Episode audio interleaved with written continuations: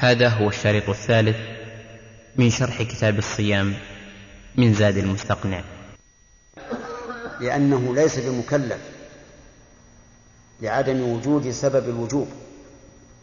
بخلاف من علم أنه يقدم غدا فإنه يلزمه الإمساك لأن سبب الوجود موجود في حقه فلزمه. والصحيح في المسألتين أنهما لا يلزمه أنه لا يلزمه الإمساك فيهما. خلاصة البحث هذا. أولا إذا تجدد سبب الوجوب والثانية والثاني إذا زال المانع. في المسألة الأولى إذا تجدد سبب الوجوب فإنه يجب الإمساك ولا يجب القضاء على الصحيح. والمذهب يجب الإمساك والقضاء. مثاله من بلغ في أثناء النهار. أو مجنون عقل في أثناء النهار. المسألة الثانية إذا زال المانع في أثناء النهار. فالمذهب يلزم الإمساك والقضاء والصحيح أنه يلزم القضاء دون الإمساك. طيب. ثم قال المؤلف رحمه الله ومن أفطر لكبر أو مرض لا يرجى برؤه أطعم لكل يوم مسكينا. من أفطر لكبر. اللام هنا للتعليل أي بسبب الكبر. فإن الإنسان إذا كبر يشق عليه الصوم. والكبر لا يرجى برؤه. أليس كذلك؟ لأن الرجوع إلى الشباب متعذر. ليت وهل ينفع شيئا ليت. ليت شبابا بوعا فاشتريته. فالكبير لا يمكن أن يرجع شابا. فإذا أفطر لكبر فإنه ميؤوس من قدرته على الصوم فيلزمه الفدية. كذلك من أفطر لمرض لا يرجى برؤه ويمثل كثير من العلماء فيما سبق بالسل يقولون إنه لا يرجى برؤه لكن المثال في الوقت الحاضر غير صحيح لماذا؟ لأن السل صار مما يمكن برؤه لكن يمكن أن نمثل في الوقت الحاضر بإيش؟ بالسرطان نسأل الله العافية فإن السرطان لا يرجى برؤه فإذا مرض الإنسان بمرض السرطان وعجز عن الصوم صار حكمه حكم الكبير الذي لا يستطيع الصوم. يلزمه فدية عن كل يوم عن كل يوم. وهنا يحتاج إلى إلى أمرين أو نحتاج إلى أمرين. الأمر الأول ما وجه سقوط الصوم عنه. فيقال وجه السقوط عدم القدرة. وليس كالمريض الذي قال الله تعالى فعدة من قال الله فيه فعدة من أيام أخر. لأن المريض يرجى بره وهذا لا يرجى. فسقط وجوب الصوم عنه للعجز عنه. المسألة الثانية ما هو الدليل على وجوب الفدية؟ لأن لأنه إذا سقط عنه وجوب الصوم للعجز عنه فإنه قد فإنه قد امتثل أمر الله في قوله فاتقوا الله ما استطعتم فما فما الدليل على وجوب الفدية؟ قلنا الدليل على ذلك أن ابن عباس رضي الله عنهما قال في الشيخ والشيخ والشيخة يعني الكبيرين إذا لم يطيق الصوم يطعمان عن كل يوم مسكينا واستدل بقوله تعالى وعلى الذين يطيقونه فدية طعام مسكين. استدل بهذه الآية. الحكم صادر من صحابي. ومعلوم خلاف العلماء في قول الصحابي هل هو حجة أو ليس بحجة. لكنه هنا قول صحابي في تفسير آية. وإذا كان في تفسير الآية فقد ذهب بعض العلماء إلى أن تفسير الصحابي له حكم الرفع وإن, و وإن كان هذا القول ضعيفا لكن لا شك أنه إذا, إذا حكم واستدل بالآية فإن استدلاله بالآيات أصح من استدلال غيره. فما وجه الدلالة من الآية؟ إذ يمكن لكل واحد أن يقول إن الآية يقول الله فيها وعلى الذين يطيقونه يطيقونه فدية والكبير لا يطيق. فكيف استدل ابن عباس بهذه الآية على الذي لا يطيق؟ نقول استدلال ابن عباس رضي الله عنهما بهذه الآية استدلال عميق جدا. وجهه أن الله قال وعلى الذين يطيقونه فدية طعام مسكين فمن تطوع خيرا فهو خير له وأن تصوموا خير لكم فجعل الفدية معادلة للصوم وهذا في أول الأمر لما كان الناس مخيرين بين الصوم والفدية. فلما تعذر أحد البدلين ثبت الآخر. لما تعذر الصوم ثبتت الفدية فهو استدلال يدل على عمق فهم ابن عباس رضي الله عنه. وإلا فإن من, من أخذ بظاهر الآية يقول الآية ما تدل على هذا. الآية تدل على أن الذي يطيق إما أن يفتي وإما أن يصوم والصوم خير. لكن نقول وجه ذلك أنه لما جعل الله سبحانه وتعالى الفدية عديلا للصوم في في في مقام التخيير دل ذلك على أنها تكون بدلا عنه عند العجز عنه وهذا واضح. وعلى هذا فمن أفطر لكبر أو مرض لا يرجى برؤه فإنه يطعم عن كل يوم مسكينا. ولكن ما الذي يطعم؟ يطعم كل ما يسمى طعاما. كل ما يسمى طعاما من تمر أو بر أو رز أو غيره. وكم؟ نقول هنا لم يقدر ما يعطى. المعطى غير مقدر. فيرجع فيه إلى العرف. إلى ما يحصل به الإطعام. وكان أنس بن مالك رضي الله عنه لما كبر كان يجمع ثلاثين فقيرا فيطعمهم خبزا وأدما. وعلى هذا فإذا غد المساكين أو عشاهم كفى. فإذا جمع ثلاثين فقيرا في آخر يوم من رمضان وعشاهم كفاه عن عن الفدية. وقال بعض العلماء لا يصح الإطعام بل لا بد من التمليك. وعليه فقالوا إن الواجب يرحمك الله إن الواجب مد من البر أو نصف صاع من غيره.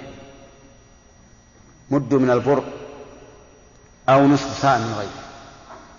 وقيل بل الواجب نصف صاع من أي طعام كان. فالذين قالوا بالأول قالوا إن مد البر يساوي نصف صاع من الشعير لأنه أطيب وأغلى في نفوس الناس. والذين قالوا بأنه نصف صاع على كل حال قالوا لأن النبي صلى الله عليه وسلم قال لكعب بن عجرة في فدية الأذى أو أطعم ستة مساكين لكل مسكين نصف صاع. قالوا وهذا نص في تقدير النبي صلى الله عليه وآله وسلم فيقاس عليه كل فدية ويكون نصف صاع. ثم ما المراد بنصف الصاع؟ هل يرجع في الصاع إلى العرف؟ أو يرجع فيه إلى الصاع النبوي؟ لم أعلم أن أحدا من العلماء قال إنه يرجع في الصاع إلى العرف. بينما الدراهم والدنانير ذهب شيخ الإسلام إلى أنه يرجع فيها إلى إلى العرف. يعني الدراهم يعني نصاب الدراهم كم من درهم؟ كم؟ نعم؟ مئة درهم. مئة درهم.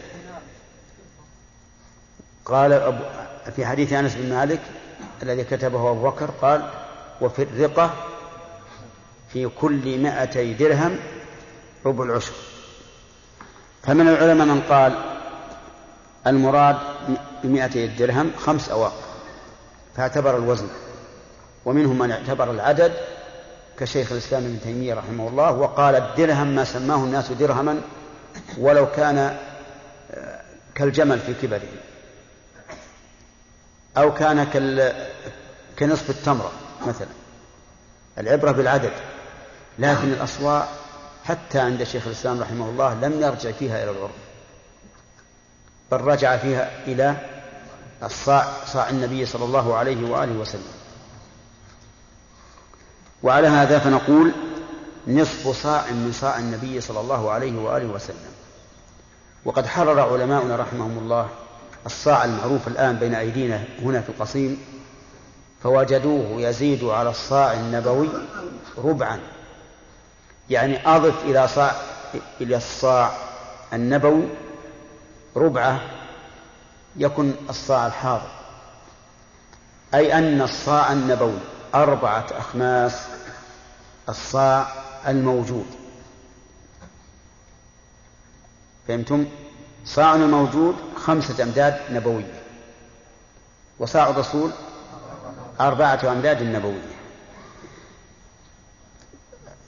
الخلاصة الآن. من عجز عن الصوم عجزا لا يرجى زواله وجب عليه الإطعام. فدية طعام مسكين. وهل يجزي أن يغديهم أو يعشيهم؟ أم لا بد من التمليك على قولين؟ والراجح أنه يجزي يقول المؤلف الراجح أنه يجزي يجزي الإطعام ويجزي التمليك. قال و و و وسن لمريض يضره ولمسافر يقصر. سن الضمير يعود على لا الفطر. لأنه قال أفطر ومن عجز عنه لكبر لا يرجى برؤه أطعم لكل يوم مسكينا يعني وأفطر وسن يعني الفطر. لمريض يضره. فإذا كان الإنسان مريضا يضره الصوم فالإفطار في حقه سنة. هكذا قال المؤلف رحمه الله. وذلك أنه إذا لم لم يفطر فقد عدل عن رخصة الله سبحانه وتعالى. والعدول عن رخصة الله خطأ. فالذي ينبغي للإنسان أن يقبل رخصة الله. والصحيح في هذه المسألة أنه إذا كان يضره فإنه أي فإن الصوم حرام والفطر واجب. هذا هو الصحيح. لقول الله تعالى ولا تقتلوا أنفسكم. والنهي هنا يشمل القتل الذي هو إزهاق الروح ويشمل ما فيه ضرر. والدليل على أنه يشمل ما فيه الضرر حديث عمرو بن عاص رضي الله عنه أنه صلى بأصحابه وعليه جنابة لكنه خاف البرد فتيمم. فقال له النبي صلى الله عليه وسلم صليت بأصحابك وأنت جنب قال يا رسول الله ذكرت قول الله تعالى ولا تقتلوا أنفسكم يعني وإني خفت البرد فأقره النبي صلى الله عليه وسلم على ذلك. فالصواب أن المريض بالنسبة للصوم ينقسم إلى أقسام. الأول ما لا يتأثر بالصوم أو من لا يتأثر من لا يتأثر بالصوم. مثل الزكام اليسير وجع الرأس اليسير وجع الضرس وما أشبه ذلك. فهذا لا يحل له أن يفطر وإن كان بعض العلماء قال يحل له لعموم قوله ومن كان مريضا ولكننا نقول إن هذا الحكم معلل بعلة وهي أن يكون الفطر أرفق له فحينئذ له الفطر. أما إذا كان لا يتأثر فإنه لا يجوز له الفطر ويجب عليه الصوم. الحالة الثانية المريض الذي يشق عليه الصوم ولا يضر فهذا يكره له أن يفطر يكره له أن يصوم ويسن له أن يفطر. الحالة الثالثة أن يضره الصوم كرجل مصاب بمرض الكلى أو بمرض السكر وما أشبه ذلك. فالصوم عليه حرام ولا يحل له أن يصوم. ولكن لو صام في هذه الحال هل يجزئه الصوم؟ قال أبو محمد بن حزم رحمه الله لا يجزئه الصوم لأن الله تعالى جعل للمريض عدة من أيام أخرى. فإذا صام في مرضه فهو كالقادر الذي يصوم في شعبان لأنه لم يأتي وقت صومه بعد. وقت صومه إذا إذا عوف. فإذا صام في مرضه فقد صام قبل وقته فلا يجزئه وحينئذ يلزمه القضاء. وقول أبي محمد على القاعدة المشهورة أن ما نهي عنه لذاته فإنه لا يجزي لا يقع مجزئا. فإذا قلنا بالتحريم فإن مقتضى القواعد أنه إذا صام لا يجزئه لأنه صوم منهي عنه. كصوم كالصوم في أيام التشريق وكالصوم في أيام العيدين. لا لا يحل ولا يصح. وبهذا نعرف خطأ بعض المجتهدين المرضى الذين يشق عليهم الصوم وربما يضرهم الصوم ولكنهم يأبون أن يفطروا. نقول هؤلاء أخطأوا. حيث لم يقبلوا كرم الله عز وجل لم يقبلوا رخصته وأضروا بأنفسهم والله عز وجل يقول ولا تقتلوا أنفسكم. إذا الصواب في قول المؤلف وسن لمريض يضره الصواب إيش؟ ويجب على مريض يضره يعني يجب الفطر على مريض يضره. قال ولمسافر يقصر يعني يسن الفطر لمسافر يقصر وهو الذي يكون سفره بالغا لمسافة القصر. فأما المسافر سفرا قصيرا فإنه لا يفطر. وسفر القصر على المذهب وعلى رأي جمهور العلماء مقدر بالمسافة. مسيرة يومين قاصدين للإبل وهي ستة عشر فرسخا. ومقدارها بالكيلو واحد وثمانين كيلو وثلاثمائة وأظن سبعة عشر مترا أو نحو هذا. بالتقريب لا بالتحديد لأن التحديد صعب ولا يمكن. لكن بالتقريب. فعلى هذا نقول إذا نوى الإنسان سفرا يبلغ هذه المسافة فإنه مسافر يقصر وحينئذ يسن له إيش؟ يسن له أن يفطر. طيب فإذا قال قائل لو صام فهل يأثم بذلك؟ نقول أيضا في هذه المسألة المسافر له ثلاث حالات. الحال الأولى أن لا يتأثر بالصوم إطلاقا. مثل أن يكون في أيام البراد وفي أيام الشتاء النهار قصير والجو مناسب ولا يتأثر صام أو أفطر. فهنا اختلف العلماء رحمهم الله. هل الفطر أفضل أو الصوم أفضل؟ أو أن الصوم مكروه؟ أو أن الصوم حرام. فعلى رأي أبي محمد الصوم حرام. ولو صام لم يجزئه. ولكن هذا قول بعيد من الصواب. الصواب أن هذا من باب الرخصة. والدليل على هذا أن أصحاب النبي صلى الله عليه وسلم معه يصومون ويفطرون ولم ولم يعب الصائم على المفطر ولا المفطر على الصائم.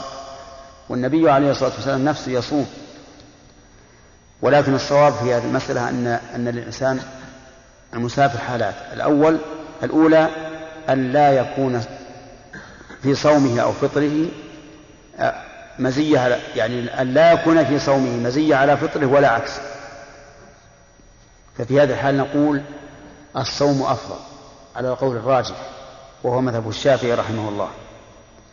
الصوم أفضل لأدلة. أولا أن هذا فعل الرسول عليه الصلاة والسلام. قال أبو الدرداء رضي الله عنه كنا مع النبي صلى الله عليه وسلم في رمضان في يوم شديد الحر حتى إن أحدنا ليضع يديه على رأسه من شدة الحر وما فينا صائم إلا رسول الله صلى الله عليه وسلم وعبد الله بن رواحة هذه واحد. ثانيا أنه أسرع في إبراء الذمة. لأن القضاء يتأخر والأداء وهو الصيام في رمضان يتقدم. ثالثا أنه أسهل على المكلف غالبا. لأن صومه مع الناس وفطره مع الناس أسهل من أن يستأنف الصوم بعد كما هو مجرب ومعروف. رابعا أنه يدرك الزمن الفاضل وهو رمضان. فإن رمضان أفضل من غيره لأنه محل الوجوب. فلهذه الأوجه يترجح ما ذهب إليه الشافعي رحمه الله أن الصوم أفضل في حق من يكون الصوم والفطر في عنده سواء. الحال الثانية أن يكون الفطر أرفق به. فهنا نقول الفطر أفضل وإذا شق عليه بعض بعض الشيء صار الصوم في حقه مكروها. لأن ارتكابه المشقة مع وجود الرخصة يشعر بالعدول أو بالعزوف عن رخصة الله عز وجل. الحالة الثالثة أن يشق عليه مشقة شديدة غير محتملة فهنا يكون الصوم في حقه حراما. ودليل ذلك أن النبي عليه الصلاة والسلام لما شكي إليه أن الناس قد شق عليهم الصيام وأنهم ينتظرون ما يفعل. دعا بماء بعد العصر وهو على بعيره عليه الصلاة والسلام فأخذه وشربه والناس ينظرون إليه. ثم قيل له بعد ذلك إن بعض الناس قد صام فقال أولئك العصاة أولئك العصاة.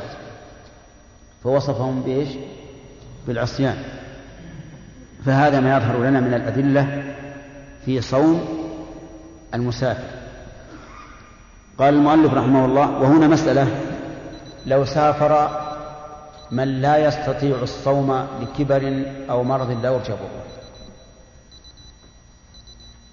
فماذا يصنع؟ والآن لا يصوم سواء في البلد أو في أو في السفر.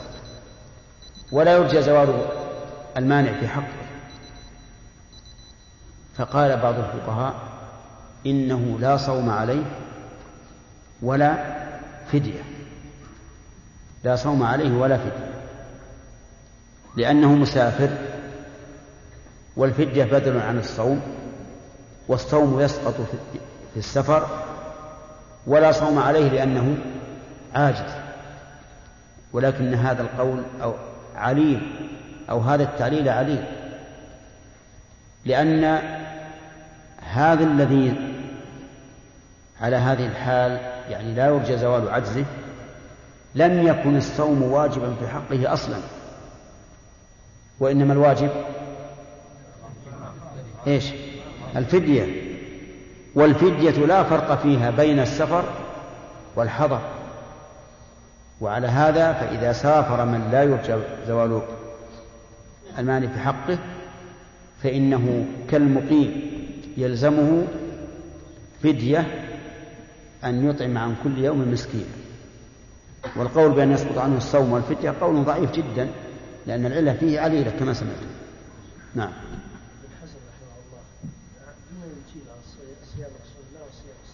نعم. والله لا أعلم ماذا يجيب لكن الآن لا لا أرى جوابا سديدا لا.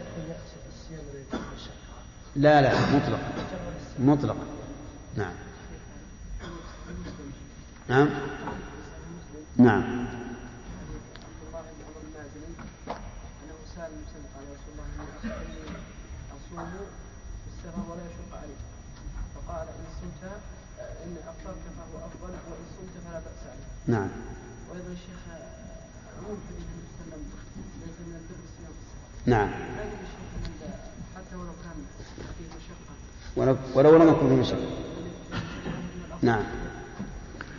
أما حديث المازني ففيما ففيه نظر. وأما الحديث الثاني فلأن النبي صلى الله عليه وسلم قاله في حال فيها مشقة فإنه رأى رجلا قد ذلل عليه وحوله زحام فقال ما هذا؟ قالوا صائم. فبناء على هذه الحال قال ليس من البر الصيام في السفر. الحديث الأول في يحتاج إلى نظر. نعم. شرافي بارك الله فيكم. لو قال لنا قائل انه لا يسلم باستدلال بحديث أنس لأن هذا في يوم شديد شديد الحر إيش؟ إيش؟ لو قال لنا قائل نعم. إن الاستدلال بحديث في الصوم الذي لا يشرب غير مسلم به. إيش حديث أنس؟ حديث أنس قال كنا في سفر أبي الدرداء. نعم. الدرداء في يوم نعم. والنبي صلى الله عليه وسلم إلى النبي الله بن رواحة. عبد الله بن رواحة. نعم. هذا في هذا الصوم يشق جدا. غير واضح. ليش؟ الرسول صام. الصوم الذي لا يشق. الصوم الرسول صام. وهل هل يفعل الأفضل أو غير الأفضل؟ لا شك ان يفعل الأفضل. نعم. هذا هو. معه بالرواحة. وقول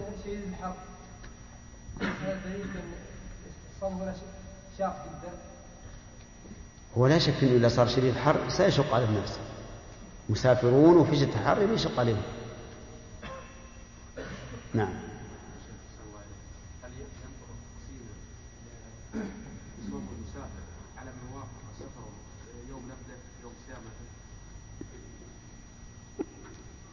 الظاهر أنه لا ينطبق لأن صوم النفل ليس فيه إلزام. ليس فيه إلزام لكن إذا كان يشق عليه مشقة غير محتملة قال لا تفعل. ارفق كما قال الرسول عليه الصلاة والسلام عبد الله حديث عبد الله بن عمرو بن العاص إن لنفسك عليك حقا ثم هذا الصوم الذي تصومه نفلا يمكن أن تقضيه في, في يوم آخر. ما يكره لا ما يكره. نعم. إيش؟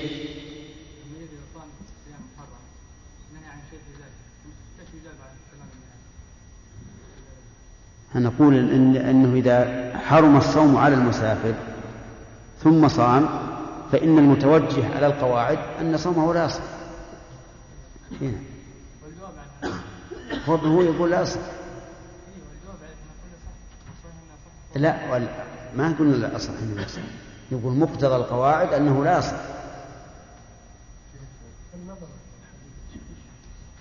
نعم.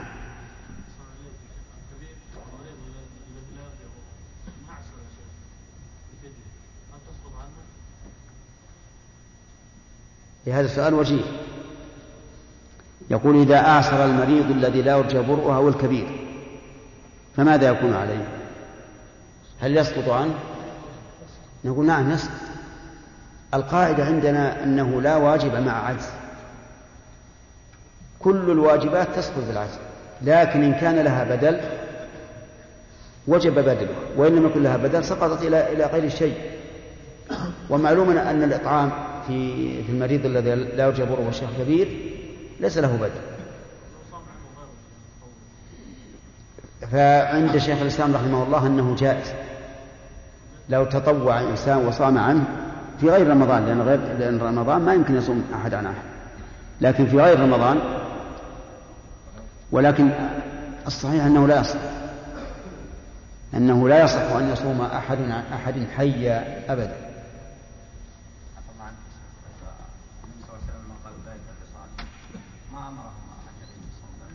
نعم. ما الذي أدراك؟ وعدم النقل؟ ليس نقل العدم. ما دام عندنا قاعدة شرعية وهي أن الشيء المنهي عنه لا يمكن أن يصح لأن هذا فيه مضادة لأمر الله. إذا كان الله قد نهى عنه فمعناها أنه لا أن الله لا يرضاه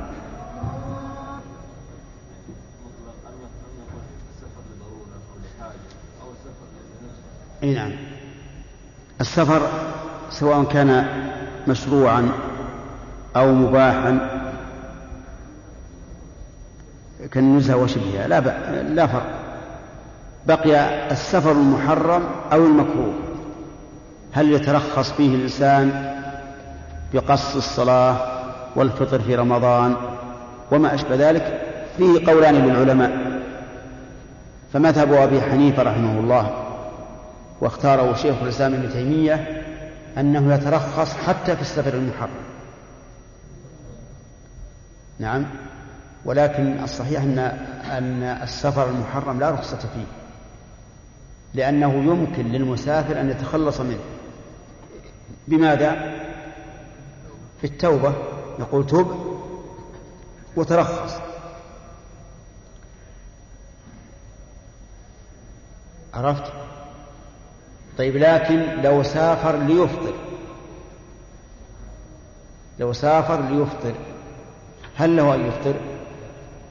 نعم. لا. ليس له أن يفطر. لأنه أراد أن يتحيل على إسقاط الواجب والتحيل على إسقاط الواجبات لا يسقطها. فيحرم عليه السفر ويحرم عليه الفطر كلاهما يحرمان. نعم؟ إيش؟ طيب. زين. إذا سافر لإيش؟ ليجامع. فيحرم عليه. نعم. لا في ناس قبل. نعم.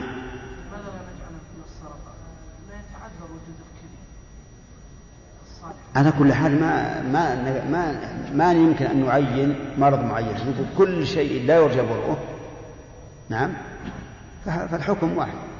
لكن في مرض الكلى غير فشل الكلى. أحيانا يكون مرض الكلى تحتاج الكلية إلى إلى شرب دائما إي نعم. نعم.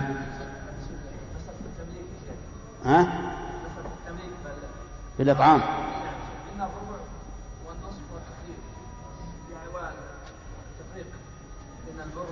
وغيره نعم. جمهور العلماء على التفريق. ومنهم شيخ الإسلام ابن تيمية رحمه الله. وبعض العلماء قال إنه لا فرق. ولا شك إن الأحوط أن يقال إنه لا فرق. هذا الأحوط. إي نعم. مثل البرة وأحسن. إي نعم. الأحوط أن يكون نصف. ولكن لو لو قلنا بالربع فلا بأس. نعم. كم راح؟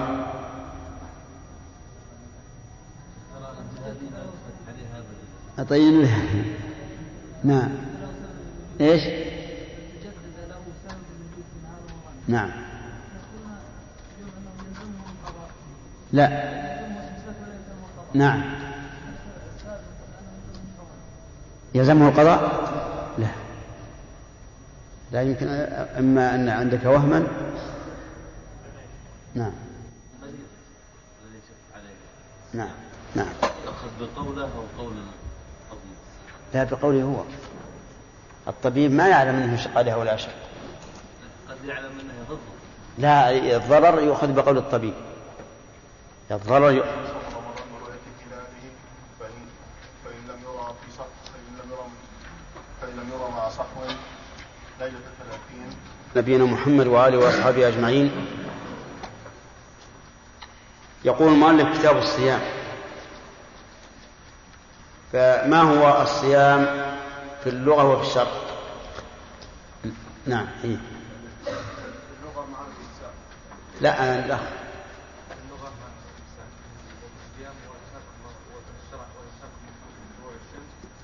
لا.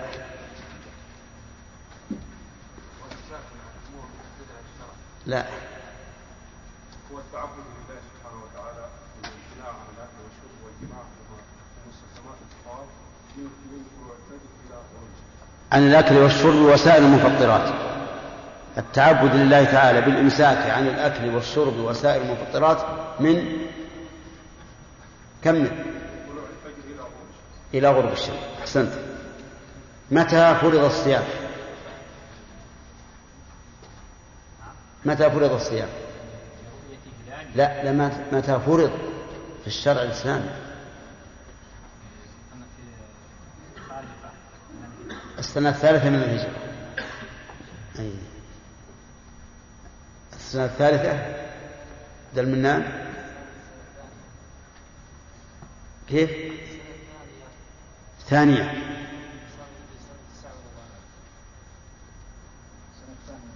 الثامنة. الثامنة. ها؟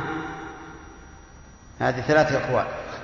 الثالثة والثانية والثامنة. السنة الثامنة؟ الثانية في شعبان. الثانية. نعم. وهذه محل بالإجماع. في السنة الثانية بالإجماع. فصام النبي صلى الله عليه وسلم تسع رمضانات إجماعا. نعم. اللهم صل وسلم عليه. طيب. كيف كان فرضه أولا؟ نوشان نعم. وإذا أفطر فماذا يصنع؟ عن عن كل يوم مسكينا. طيب. ما هي الحكمة في أنه فرض على التخيير ثم الإلزام؟ الأخ. أي نعم.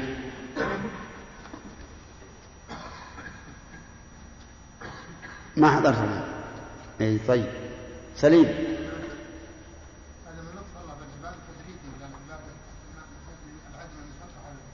أحسنت. التدريج في التشريع ليقبل الناس الشريعة شيئا فشيئا. هل له نظير في التدريج؟ نعم. الخمر كيف كان تدريجه؟ الإباحة.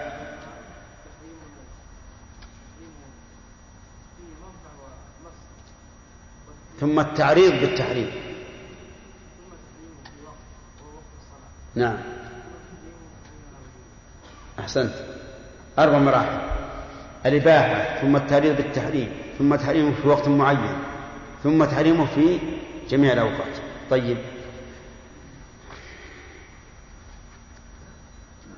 بماذا بماذا يثبت دخول رمضان؟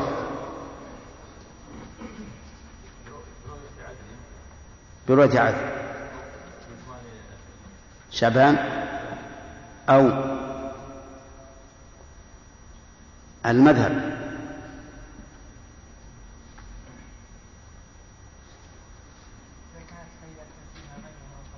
إذا كانت ليلة الثلاثين من شعبان فيها غيم أو قتر فيحكم بدخوله حكما ظنيا لا قطعيا.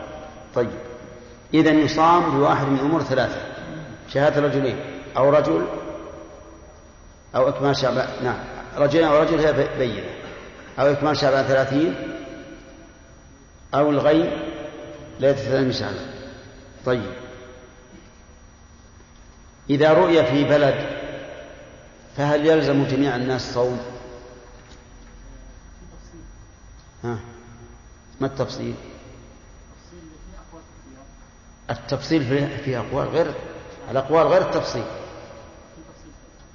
الأقوال غير التفصيل. فهل أنت تريد في خلاف يعني بكلمة في التفصيل يعني في خلاف في خلاف. ما الذي مشى عليه المؤلف؟ بدون أن تنظر إلى الكتاب.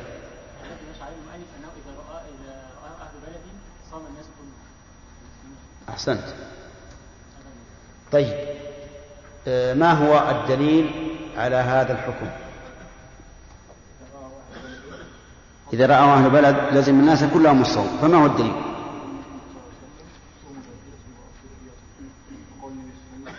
وجه الدلالة من الحديث صوموا لرؤيته وابطل رؤيته أنه إذا رآه المسلمين في منطقة ما فهذه الرؤية تعم سائر المسلمين لأن ليس كل مسلم يطالب بهذه الرؤية. إيه. يعني الخطاب عام صوموا أيها المسلمون لرؤيته أي إذا رؤي للأمة طيب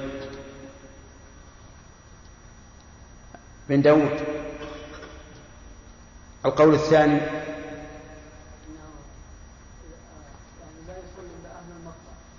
كيف؟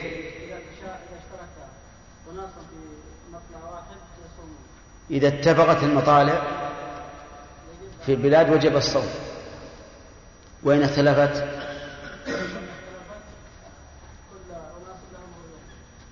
طيب ما حجة هذا القول خالد؟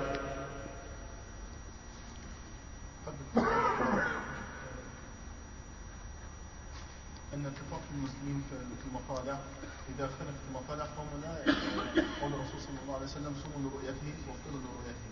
وجه الدلالة أن عند اختلاف المطالع لا يكون رؤية للمختلفين في المطالع لا يكون رؤية لهم. ذكرنا فيه دليل الكتاب والسنة والقياس.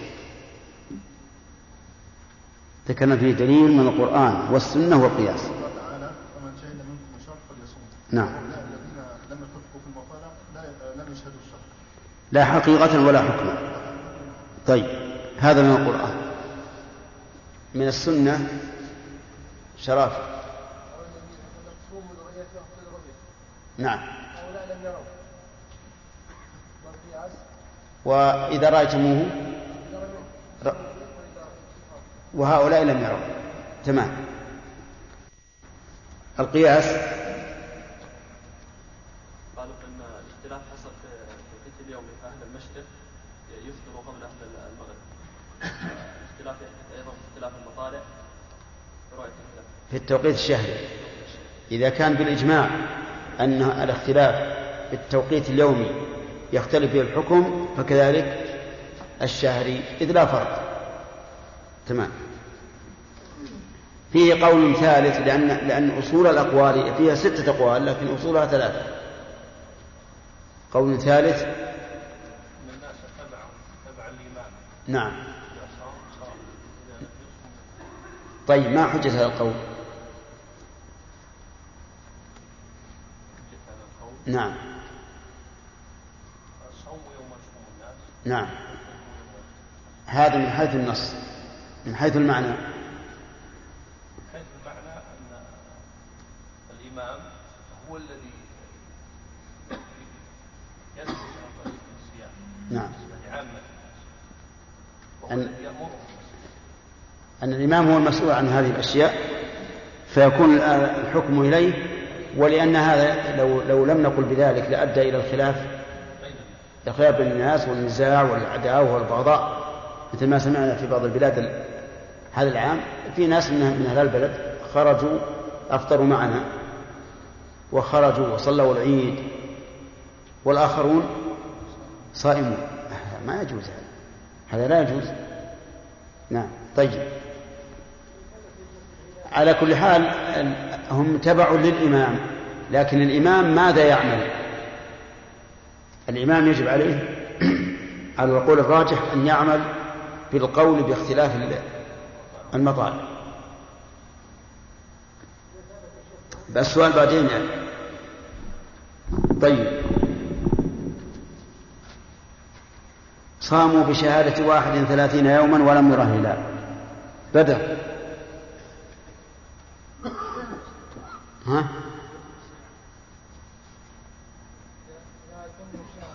صاموا بشهادة واحد ثلاثين يوما ولم يروا هلال ماذا يصنعون؟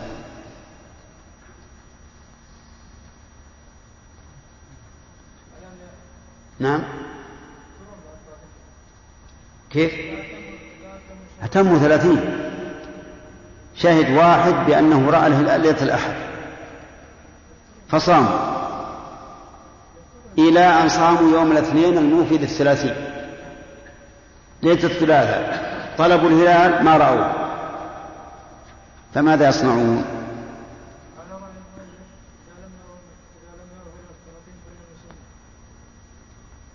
يصومون 31 يوم. وإن أبى العامة قالوا الشهر ما يزيد على 30 يوم ما إحنا بصايمين. ها؟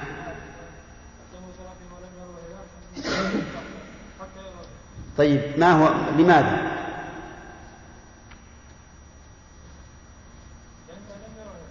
طيب صاموا ثلاثين يوم طيب صمنا لرؤيته ولا يزيد الشهر على ثلاثين يوم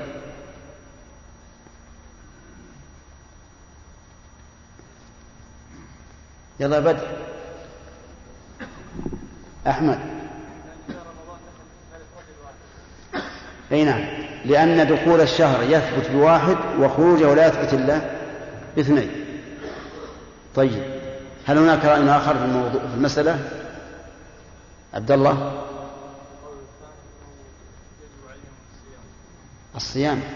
هذا اللي نحن نتكلم عنه. يجب عليهم الفطر ها ليش؟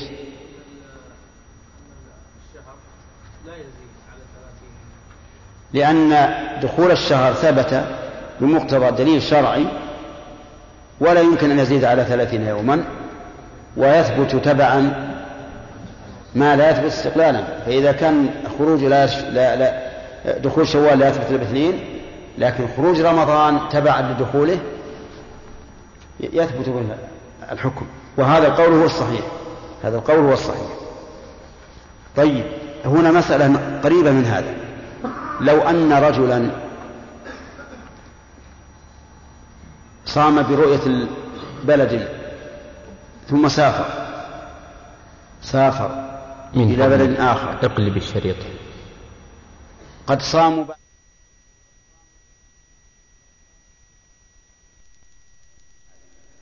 لو أن رجلا صام برؤية البلد ثم سافر. سافر إلى بلد آخر. قد صاموا بعد البلد الذي صام فيه بيوم وأتم هو ثلاثين ولم يره الهلال في البلد الثاني. فهل يصوم معهم أو يفطر؟ يصوم معهم؟ وصام ثلاثين.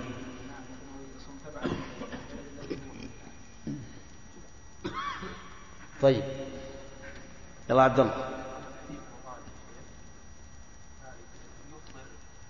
افرض انهم ما اتحدوا المطالع أو انهم اتحدوا ولكن رؤية البلد الذي صام فيه يعني غير حقيقية. أي نعم. إذا أتم ثلاثين أفضل. ما أفطروا هم عندهم اليوم اليوم عندهم 29 وصام اليوم 30 البلد الأول أفطر يفطروا في البلد الثاني صايمين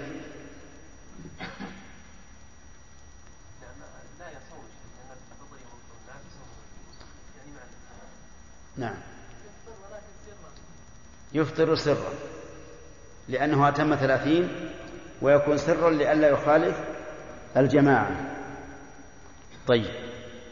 إذن عندنا قولان قول مجزوم به وهو أنه يفطر سرا. نعم. وقول متردد فيه لأن صاحبه لم ترسخ قدمه. هل يصوم معهم أو لا؟ فما ترون. ها؟ نعم. القول بأنه يفطر سرا له وجه لا شك. لكن أرجح منها أنه يصوم معه ولو زاد على ثلاثين يوم. يصوم. لأنه الآن هذا المكان اللي هو فيه ما ثبت خروج رمضان. لم يثبت خروج رمضان. وهذا أقرب إلى الصواب. وربما يقاس على ما إذا سافر الإنسان نهارا من بلد إلى بلد آخر تتأخر يتأخر غروب الشمس فيه. هل يفطر إذا غابت الشمس في البلد الذي ارتحل منه؟ ولا يبقى حتى تغرب الشمس في البلد هذا؟ ها يبقى حتى تغرب الشمس في البلد هذا. نعم. طيب. نعم. لا ما بينهم فرق. نعم. وهذا زاد ساعات لأن اليوم في البلد الذي ارتحل منه 12 ساعة. واليوم في البلد الذي وصل إليه 12 ساعة. فهو 12 ساعة اليوم في البلدين. نعم.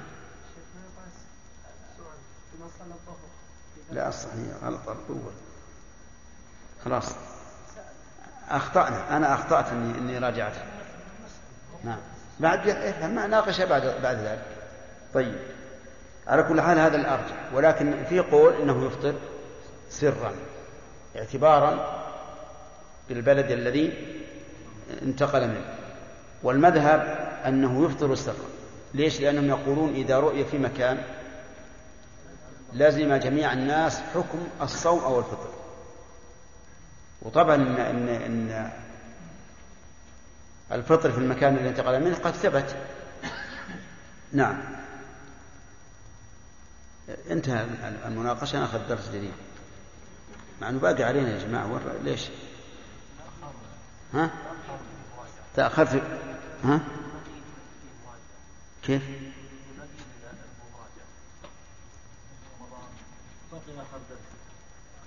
آخر درس لا لا باقي آخر درس واللي قبله باقي درس درسين تبون نناقش فيها ولا نخليهن؟ ها؟ ها؟ طيب اي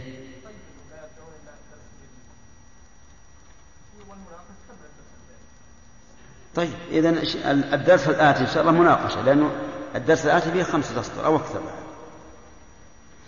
نناقش الدرس على العادة. الدرس الماضي الأخير نناقشه.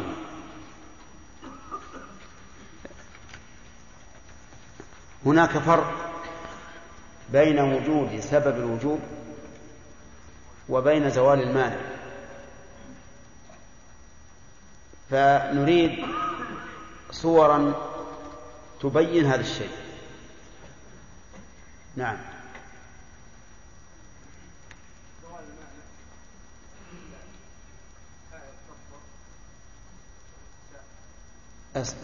الحائط تطهر. هذا زوال مانع فإذا زال المانع في أثناء النهار فما الحكم على ما جرى عليه المؤلف؟ أنه يلزم الإمساك. أصبر ما وصلنا إلى الصحيح. يلزم الإمساك والقبض لماذا يلزم الإمساك؟ كيف؟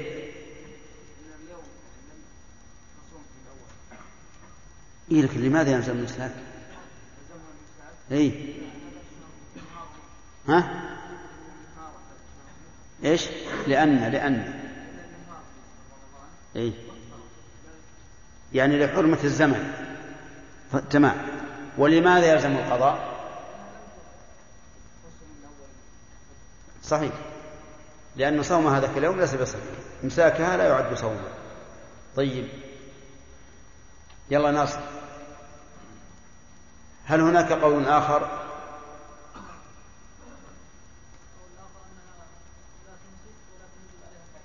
نعم. ما هو حجة لزوم القضاء عليها لأنها لم تصل. وما هو حجة عدم الإمساك؟ ها؟ لا ما يمكن تعلل بالحكم.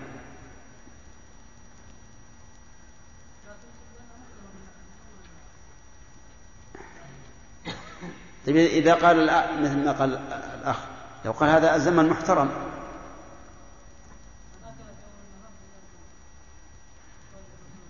أي نعم صحيح. قال. لكن نريد تعليلا بينا لأن كلام ابن مسعود رضي الله عنه حكم. لكن نريد توجيه هذا الحكم. نعم يا مصطفى.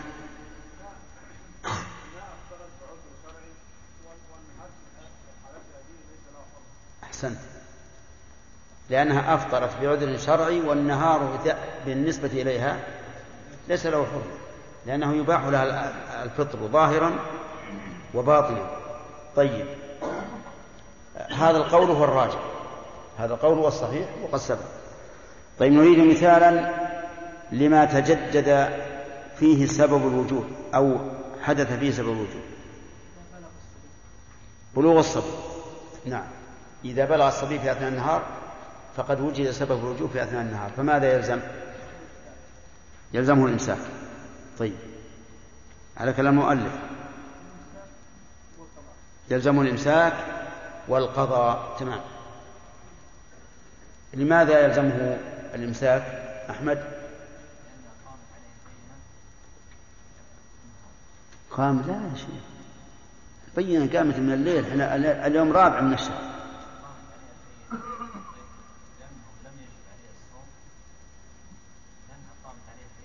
يا الرجل البينة قائمة اليوم الرابع من الشهر. ما قامت بين ثلاث النهار؟ نحن الآن في رمضان.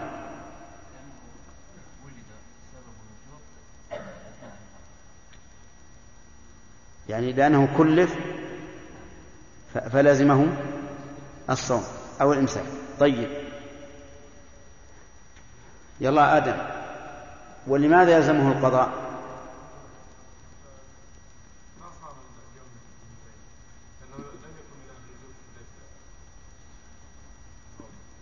لأنه يلزمه الوجوب. طيب لو صام من أول من من من الفجر هل يلزمه القضاء؟ لو صام من الفجر وبلغ في أثناء النهار هل صام من من الفجر مع الناس. أي صحيح. وإذا صح التعليل الذي ذكرت فالحكم كما قلت يعني يلزمه القضاء لأنه في أول النهار ليس من الوجوب. لكن هل هل هذا التعليل هو الصحيح؟ نعم. نعم. يعني لم يصل من أول النهار صحيح. طيب. في قول آخر في المسألة؟ نعم.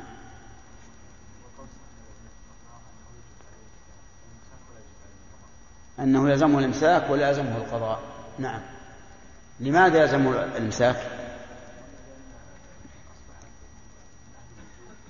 لأنه صار من أهل الوجوب فلزمه الإمساك كما لو قامت البينة في أثناء طيب.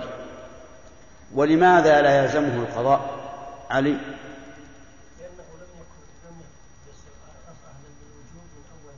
تمام. لأنه ليس من أهل الوجوب من أول النهار فلا يلزمه القضاء. وهذا القول هو الراجح أنه يلزمه الإمساك ولا يلزمه القضاء. هنا نعم. يلزمه الإمساك. سبحان الله. هذا رجل صبي بلغ في أثناء النهار. يلزمه الإمساك ولا يلزمه القضاء. وهذا اللي علل الأخ علي. نعم. أي أي لكن الأكل غير مكلف. غير مكلف. الحال قلنا زوال مانع وهذا اللي الآن نقرر الفرق بين زوال المانع وجود أو سبب الوجود بينهما فرق. طيب. ما حكم الصوم بالنسبة للمسافر؟ نعم. عبد الملك. أي نعم.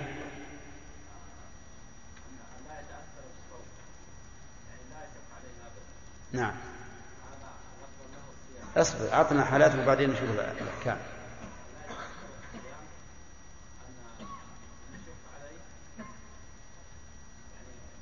مشقة محتملة. يعني ليست شديدة. نعم. نعم. تمام. الأول أي نعم. لا. أي أنت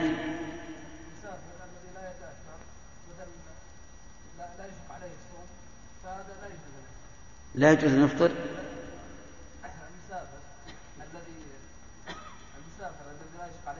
نعم.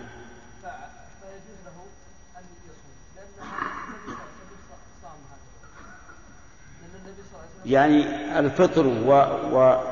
والصوم في حقه سواء؟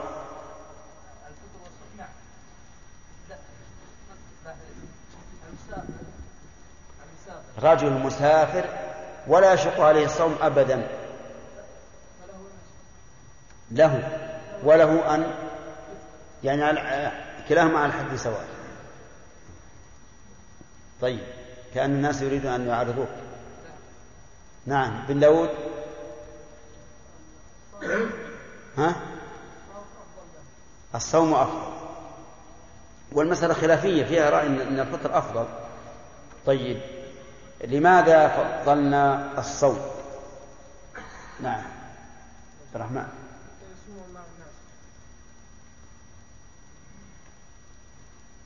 طيب إذا صار ما, ما, ما فيه إلا هو يعني هو وحده مسافر. ما عنده ناس صائمين ولا مفطرين نعم طيب ما عندك غير هذا التعليم لأنه أسهل إذا إذا لأن صومه في وقته أسهل. هذه ذمته سرعة براءة الذمة اثنين.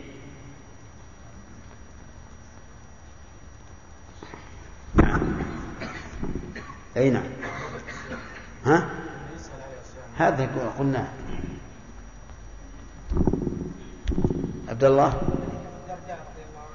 أنه فعل الرسول.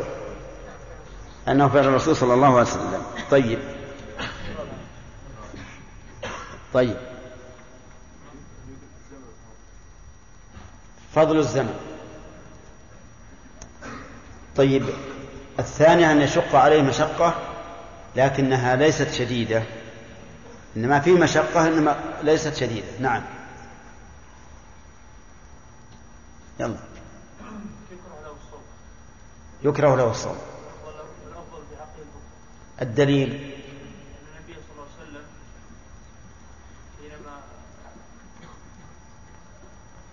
بعد العصر رأى بعض بعض الصحابة شق عليهم فأتى له بماء غير هذه غير هذه. دليل آخر نعم. أي نعم. ما هو؟ لا.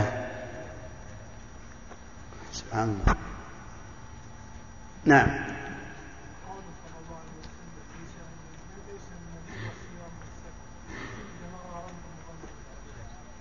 صحيح. رأى رجلا قد ظلل عليه وعليه زحام فقال ما هذا؟ قالوا صائم قال ليس من البر الصيام في السفر. طيب لدينا قاعدة معروفة عند العلماء العبرة بعموم اللفظ لا بخصوص السبب.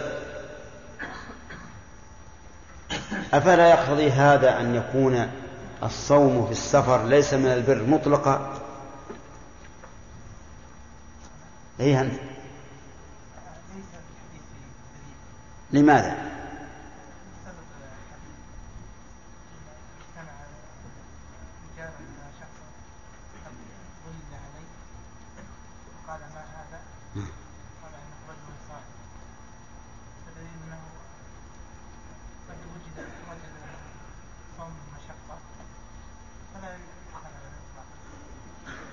لكن الحديث في الأخير ليس من البر الصيام في السفر ولم يقل مع المشقة أي فهمتم يا جماعة؟ يقول نعم العبرة بعموم اللفظ. فلا نقول إن الذي انتفع عنه البر هو هذا الشخص بعينه بل كل من شارك من شاركه في هذا المعنى داخل في الحديث. وهذا صحيح. وقد نبه على هذا ابن دقيق العيد رحمه الله في شرح العمدة وهو واضح لمن تأمله. فلا نقول كما استدل بعض العلماء بأنه يكره الصوم في السفر لهذا الحديث. نقول هذا الحديث مبني على سبب. سببين لمعنى مخصص وهو المشقة. ثالث إذا شق شديدا. يحرم الصوم. يحرم.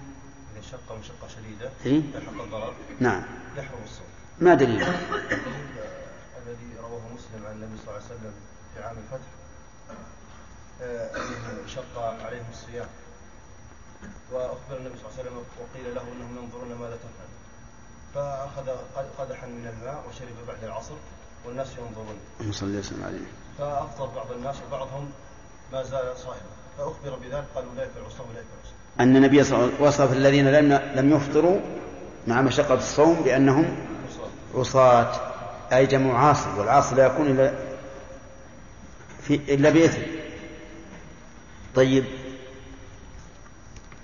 الم- المريض حكم الصوم في حق عبد الرحمن. ذي التفصيل. ما هو نعم.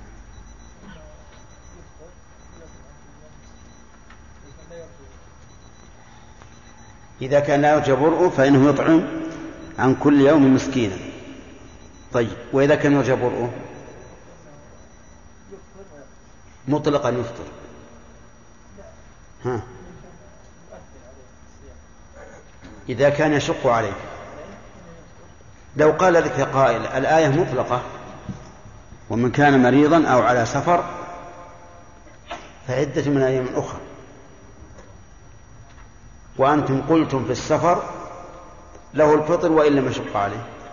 فقولوا في المرض له الفطر وإن لم يشق عليه. حتى الإنسان اللي فيه زكام يسير قول لا أفطر نعم. فيه قول. طيب هذا أحسن من مما يقال عن ابن جني فيه قولان. ابن جني يقولون رجل هو معروف عالم في النحو وله شيخ كبير العمامة أبوه. من شيوخ العمايم ولا يعرف. وكان الناس يسألونه فيقال إنه قال له ابنه كل ما قالوا لك كل فيه قولان لأن ما تخلو مسألة من خلاف. فقيل له أفي الله شك؟ أفي الله شك؟ قال فيه قولان تورط بهذا. الله ما في شك عز وجل ولا أحد يقول فيه شك. قالوا. لما شافوا متورط قالوا الحل عند ابني. قال نعم فيه قولان في إعرابه في إعرابه قولان. فبعض الناس الآن ينقدح في ذهن أن المسألة فيها يعني تردد فيقول فيها قولان. وفيها قول لكن نريد ما هو القول الصحيح. يعني كيف يجاب عن الآية؟ لأن ظاهر الآية في الحقيقة يعني ظاهر الآية يحتمل هذا القول إن مجرد المرض يبيح الفطر. طيب. أنت.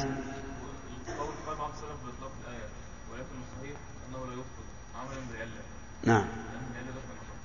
طيب كيف نجيب عن مسألة السفر؟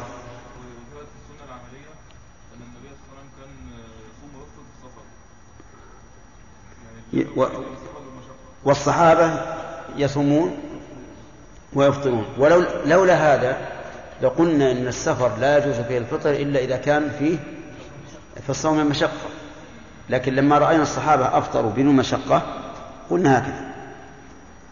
طيب. المرض ما علمنا أحد من من, السلف أفطر ب- بأي مرض. المرض إذا كان الإنسان لا يتأثر بالصوم ولا يهتم به. صد- صداع يسير. أو وجع ضرس يسير أو وجع عين يسير أو وجع أذن يسير أو وجع رجل أو ركبة أو ما أشبه ذلك. يقول أفطر طيب. أظن انتهى الوقت. ولا ناخذ درس؟ أسئلة؟ طيب. يلا حبيبي. عندما تحمل المرض لألم الرأس والجسم لا الإنسان يعرف أن يتحمل ألم الصائم إيه ما لا- له أن يفطر ما دام فيه مشقة ولو كان يستطيع لو كان يتحمل فله أن يفطر ها؟ المص- المصاب بمرض السكري قالوا لي إنه مما لا يرجى يضيع الصيام إيه لكن يضره يضره يقولون لابد يشرب دائما على كل حال يرجع. للطبيب إذا كان المرض لا يخص مثلا البطن أن غالبا ما يفعل الصائم من الصيام إلا في مرض يخص ما يمنع إيه. لكن إذا كان يدري اي نعم. له اي لا يشق عليه. يشق عليه لأن المريض تضيق عليه الدنيا. المريض ليس كالصحيح. لا لا مطلق. في البطن وغير البطن كان مريض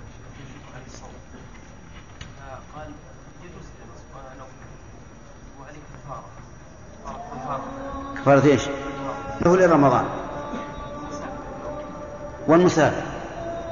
هذه قاعدة خلها عندك. لا يصح صوم غير رمضان في رمضان. الله.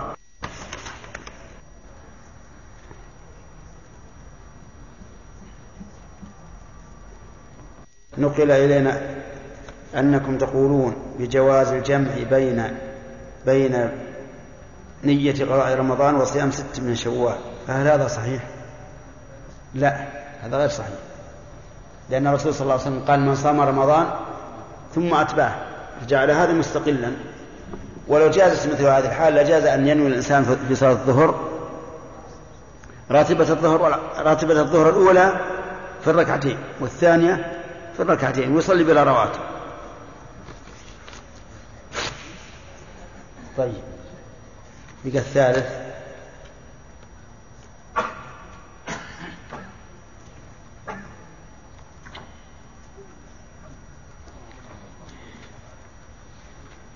هذا يقول إنه هل يجوز إجهاض المرأة جنينها في الشهر الثالث؟ نقول يجوز عند الضرورة. إذا قال الأطباء إنه إذا بقي في البطن فإنه سوف يقتل الأم أو قالوا إن الولد فيه تشويه. ففي هذه الحال لا بأس بالإجهاض ما دام لم يتم له أربعة أشهر. لا ما يجوز. الحكم يتوب الله ويستغفر ولا يعود لا ما في. ما في صيام. نعم. سأل بعض الأخوان يقولون جزاك الله خير تحرص على صيام البيض يعني نعم. نعم. نعم. لكنهم لاحظوا عليك اليوم إنك ما أي أنا أنا نويت بالست ثلاثة أيام من شهر. أدخلتها. أدخلتها فيها نعم. لما نوى. اللي ما نوى باقي عليه. وإن اقتصر على الأول ان شاء الله لا بأس. سمعنا سمعنا قال المؤلف رحمه الله تعالى وإن نوى حاضر صوم يوم ثم سافر في أثنائه فله الفطر وإن أفطرت حامل أو مرضع خوفا على أنفسهما قضتا فقط وعلى ولديهما قضتا وأطعمتا لكل يوم مسكينا. ومن نوى الصوم ثم جناه أغمي عليه جميع النهار ولم يدرك جزءا منه لم يصح صومه. لا إن نام جميع النهار. بسم الله الرحمن الرحيم. قال رحمه الله تعالى وإن نوى حاضر صوم يوم ثم سافر في أثنائه فله الفطر. الحاضر يجب عليه أن يصوم كما هو واضح. فإذا سافر في أثناء اليوم فهل له أن يفطر؟ أو لا يفطر؟ في هذه المسألة قولان لأهل العلم. القول الأول أن له أن يفطر لكن بشرط كما سنذكره. القول الثاني ليس له أن يفطر. الأول هو المشهور من مذهب الإمام أحمد رحمه الله وعللوا ذلك بعموم قوله تبارك وتعالى ومن كان مريضا أو على سفر فعدة من أيام أخرى. يعني فأفطر فعدة من أيام أخرى. وهذا الآن سافر وصار على سفر. فيصدق عليه أنه ممن رخص له في الفطر فيفطر. والقول الثاني عللوا بأن الإنسان شرع في صوم واجب فلزمه إتمامه كما لو شرع في القضاء فإنه يلزمه أن يتم وإن كان لولا شروعه لم يلزمه أن يصوم. يعني مثلا الإنسان عليه يوم من رمضان فقال أصومه غدا أو بعد غد نقول أنت بالخيار غدا أو بعد غد. لكن إذا صامه غدا فهل له أن يفطر في أثنائه ليصوم بعد غد؟ لا فهذا مثله. لكن الصحيح ما, ما ذهب إليه المؤلف أن له أن يفطر وقد جاءت السنة بذلك والآثار عن الصحابة رضي الله عنهم أن أنه إذا سافر في أثناء اليوم فله الفطر. ولكن هل يشترط أن يفارق قريته أو إذا عزم على السفر وارتحل فله أن يفطر.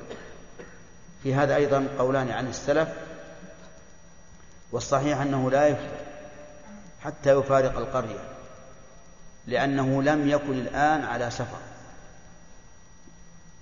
ولكنه ناو للسفر ولذلك لا يجوز أن يقصر الصلاة. حتى يخرج من البلد.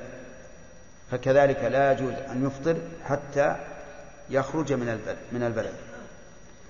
وإذا جاز أن يفطر بعد السفر في أثناء اليوم فهل يفطر بالأكل والشرب أو بأي مفطر شاء مفطر شاء؟ الجواب الثاني له أن يفطر بالأكل والشرب وجماع أهله إذا كانوا معه. في أي أي مفطر له أي يفعله.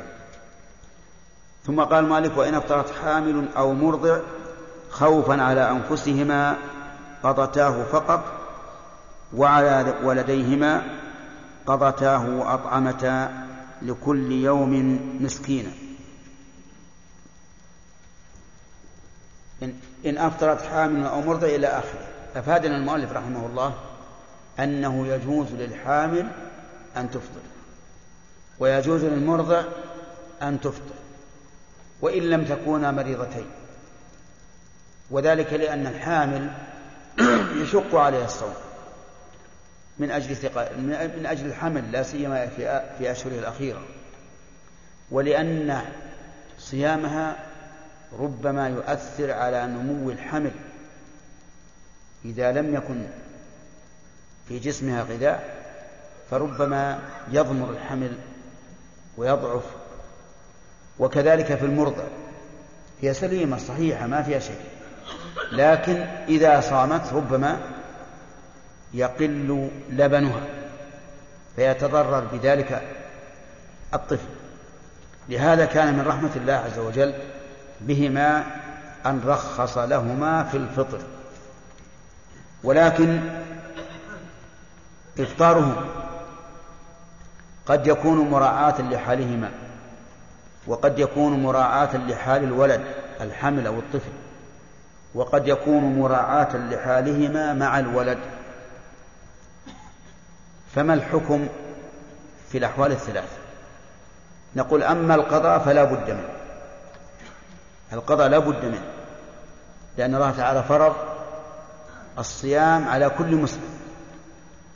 وقال في المريض والمسافر فعدة من أيام أخر مع أنهما مفطران بعذر فإذا لم يسقط القضاء عمن أفطر لعذر من مرض أو سفر فعدم سقوطه عمن أفطرت بس لمجرد لمجرد الراحة من باب من باب أول فالقضاء لا بد منه. ولكن الإطعام هل يلزم أو لا؟ ذكر المؤلف رحمه الله حالين فقال في الحالة الأولى وإن أفطرت حامل أو مرضع خوفا على أنفسهما قضتاه فقط. أي قضتا الصوم فقط. وقوله فقط هذه كلمة تعني أنه لا زيادة على ذلك. وعلى ولديهما قضتا وأطعمتا لكل يوم مسكينا. فزاد هنا أنه في الحال التي يفطران مراعاة للولد يلزمهما القضاء وأن يطعما عن كل يوم مسكينا. أما القضاء فواضح لأنهما أفطرتا. وأما الإطعام فلأنهما أفطرتا لمصلحة الغير. أفطرتا لمصلحة الغير. فلزمه فلزمهما الإطعام. وفيه أيضا قال ابن عباس رضي الله عنهما كانت رخصة للشيخ قوله على الذين يطيقونه فدية طعام مسكين قال كانت رخصة للشيخ الكبير والمرأة الكبيرة وهما يطيقان الصيام يفطران. ويطعما ويفطرا ويطعما لكل يوم مسكينا. والمرضع والحبلى إذا خافتا على أولادهما أفطرتا وأطعمتا رواه أبو داود. وروي عن ابن عمر رضي الله عنه. فعلى هذا يلزمهما تمشي؟ نعم لا وأطعمتا. فعلى هذا يلزمهما شيئان. الأول القضاء لأنهما أفطرتا والثاني الإطعام لأن فطرهما كان لمصلحة الغير. بقي حال ثالثة لم يذكرها المؤلف. ما هي؟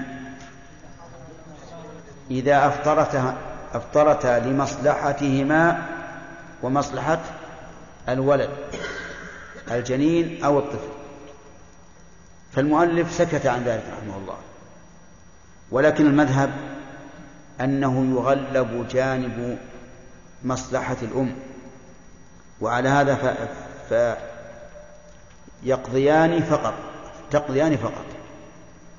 فيكون الإطعام في حال واحدة وهي إذا كان لمصلحة الغير لمصلحة الولد الجنين أو الطفل. وهذه وهذا أحد الأقوال في المسألة. والقول الثاني أنه لا يلزمهما القضاء وإنما يلزمهما الإطعام فقط سواء أفطرتا لمصلحتهما أو مصلحة الولد أو للمصلحتين جميعا. واستدل قائل هذا القول بهذا الأثر أثر ابن عباس. إذا خافتا على أولادهما أفطرتا وأطعمتا ولم يذكر القضاء. و وبحديث آخر أن الله تعالى وضع الصيام عن الحبلى والمرضع. وقال بعض العلماء يلزمهما القضاء فقط دون الإطعام. وهذا القول أرجح الأقوال عندي لأن غاية ما يكون في حالهما أنهما كالمريض والمسافر. فيلزمهما القضاء فقط. وأما ما وأما سكوت ابن عباس رضي الله عنهما في هذا الأثر عن القضاء فلأنه معلوم. وأما ما ورد أن الله وضع عن عن الحبلى والمرضع الصيام فالمراد بذلك وجوب أدائه وعليه وعليها القضاء. فإذا قال قائل أرأيتم لو أن شخصا أفطر لمصلحة الغير في غير هذه المسألة؟ مثل أن يفطر لإنقاذ غريق أو لإطفاء حريق. فهل يلزمه القضاء والإطعام؟ نقول في هذا قولان للعلماء. منهم من قال يلزمهما القضاء والإطعام قياسا على الحامل والمرضع ومنهم من قال لا يلزمه إلا القضاء فقط. واستدل لذلك بأن النص إنما ورد في الحبلى والمرضع دون غيرهما. ولكن قال الآخرون وإن ورد النص بذلك لكن القياس في هذه المسألة تام وهو أنه أفطر لمصلحة لمصلحة الغير. والإفطار لمصلحة الغير له صور منها إنقاذ الغريق. لو أن رجلا رأى شخصا معصوما سقط في الماء وهو يقول لا أستطيع أن أخرجه إلا إذا شربت لأني عطشان لا أستطيع أن أتحرك. فنقول إيش؟ اشرب وأنقذ. وكذلك في إطفاء الحريق. لو قال لا أستطيع أن أطفئ الحريق حتى أشرب قلنا لا بأس اشرب وأطفئ الحريق. في هذه الحال إذا إذا أخرج الغريق إذا شرب وأخرج الغريق. هل له أن يأكل ويشرب بقية اليوم؟ نعم. نعم. له أن يأكل ويشرب بقية اليوم. لأن لأن هذا الرجل أذن له في فطر هذا اليوم. وإذا أذن له في فطر هذا اليوم صار هذا اليوم في حقه ليس من, من الأيام التي يجب إمساكها فيبقى مفطرا إلى آخر النهار. طيب كذلك لو أن شخصا احتيج إلى دمه احتيج إلى دمه بحيث أصيب رجل آخر بحادث ونزف دمه وقالوا إن دم هذا الصائم يصلح له وأنه إن لم يستدرك هذا المريض قبل الغروب لمات. فهل له أن يأذن في استخراج دمه من أجل إنقاذ المريض؟ نعم. له ذلك؟ أي نعم له ذلك. وفي هذا الحال يفطر بناء على القول الراجح أن ما ساوى الحجامة فهو مثلها. وتعلمون الخلاف في هذه المسألة. أن المذهب أنه لا يفطر بإخراج الدم إلا بالحجامة فقط دون الفصل ودون الشرق لكن صحيح أن ما كان بمعناها فهو مثلها طيب. وقول مالك رحمه الله أطعمتا لكل يوم مسكينا. أطعمتا ظاهر كلامه أن الإطعام واجب على الحامل والمرضع عرفتم؟ ولكن المذهب أن الإطعام واجب على من تلزمه النفقة للولد. فمثلا إذا كان الأب موجودا فمن الذي يطعم؟ الأب. لأنه هو الذي يلزمه الإنفاق على ولده دون الأم. وعلى هذا فلا نخاطب الأم إلا بالصيام فقط وأما الإطعام فنخاطب به الأب ولو أن الأب تهاون ولم يطعم فليس على الأم في ذلك إثم. لأن الواجب إنما هو على الأب. ولهذا يعتبر كلام المؤلف رحمه الله مخالفا للمذهب في هذه المسألة. ثم قال ومن نوى الصوم. ها؟ الإطعام كلما أطلق الإطعام فهو مد بر أو نصف صاع من غيره. والصحيح أنه له أن يخرج هذا وله أن يطعم المساكين. طيب يقول المؤلف رحمه الله ومن نوى الصوم ثم جن أو أغمي عليه جميع النهار ولم يفق جزءا منه لم يصح صومه لا إن نام جميع النهار ويلزم المغمى عليه القضاء القضاء القضاء فقط. هذه ثلاثة هذه ثلاثة أشياء متشابهة. الجنون والإغماء والنوم. وأحكامها تختلف. إذا جن الإنسان جميع النهار في رمضان يعني أصابه الجنون من قبل الفجر حتى غربت الشمس. فمن المعلوم أن صومه لا يصح. لماذا؟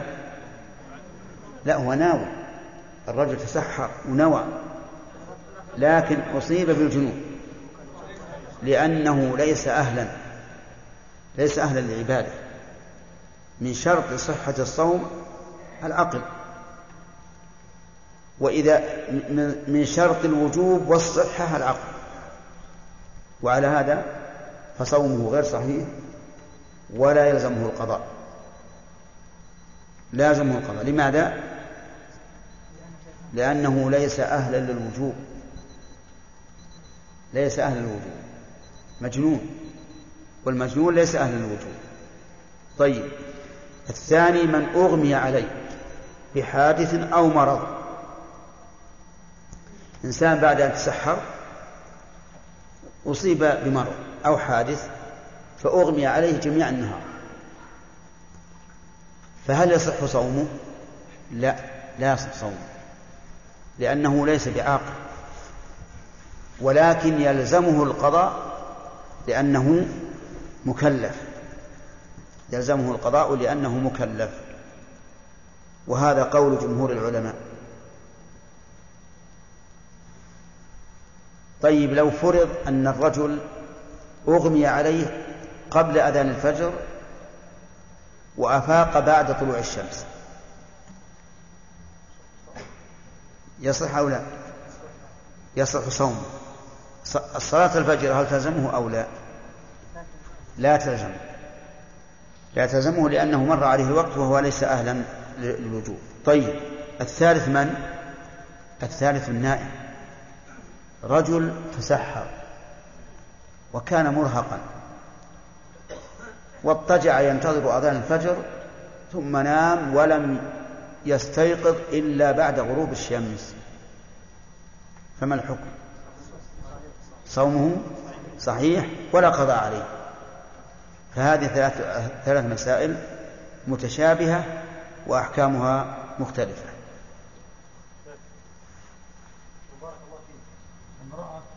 كلما مر عليها رمضان إما حامل أو أو مرضى. ما تقولون في هذا السؤال؟ سؤال وجيه واقع.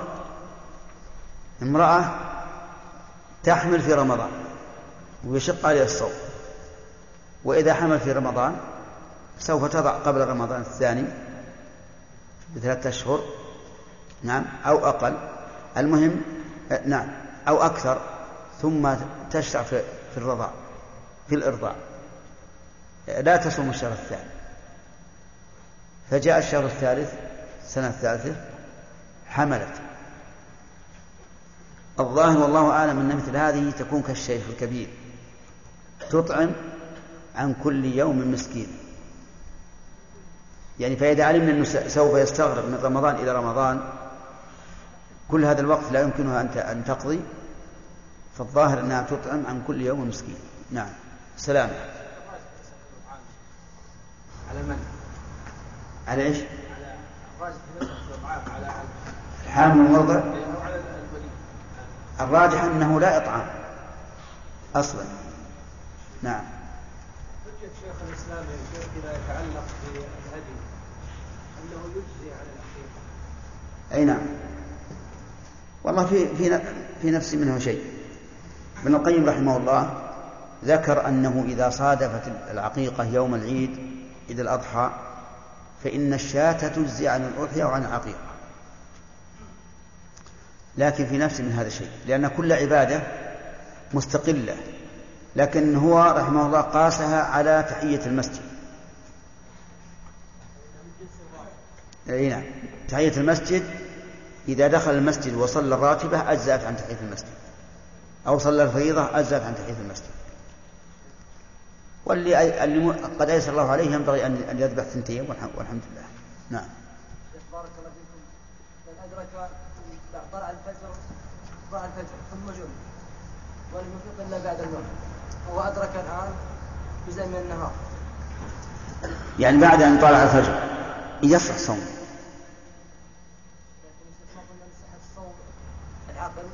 أيها إيه لكن الإخوة هذا شرع في العقد في ختام شرع هذه في المادة. الصوم وهو عاقل.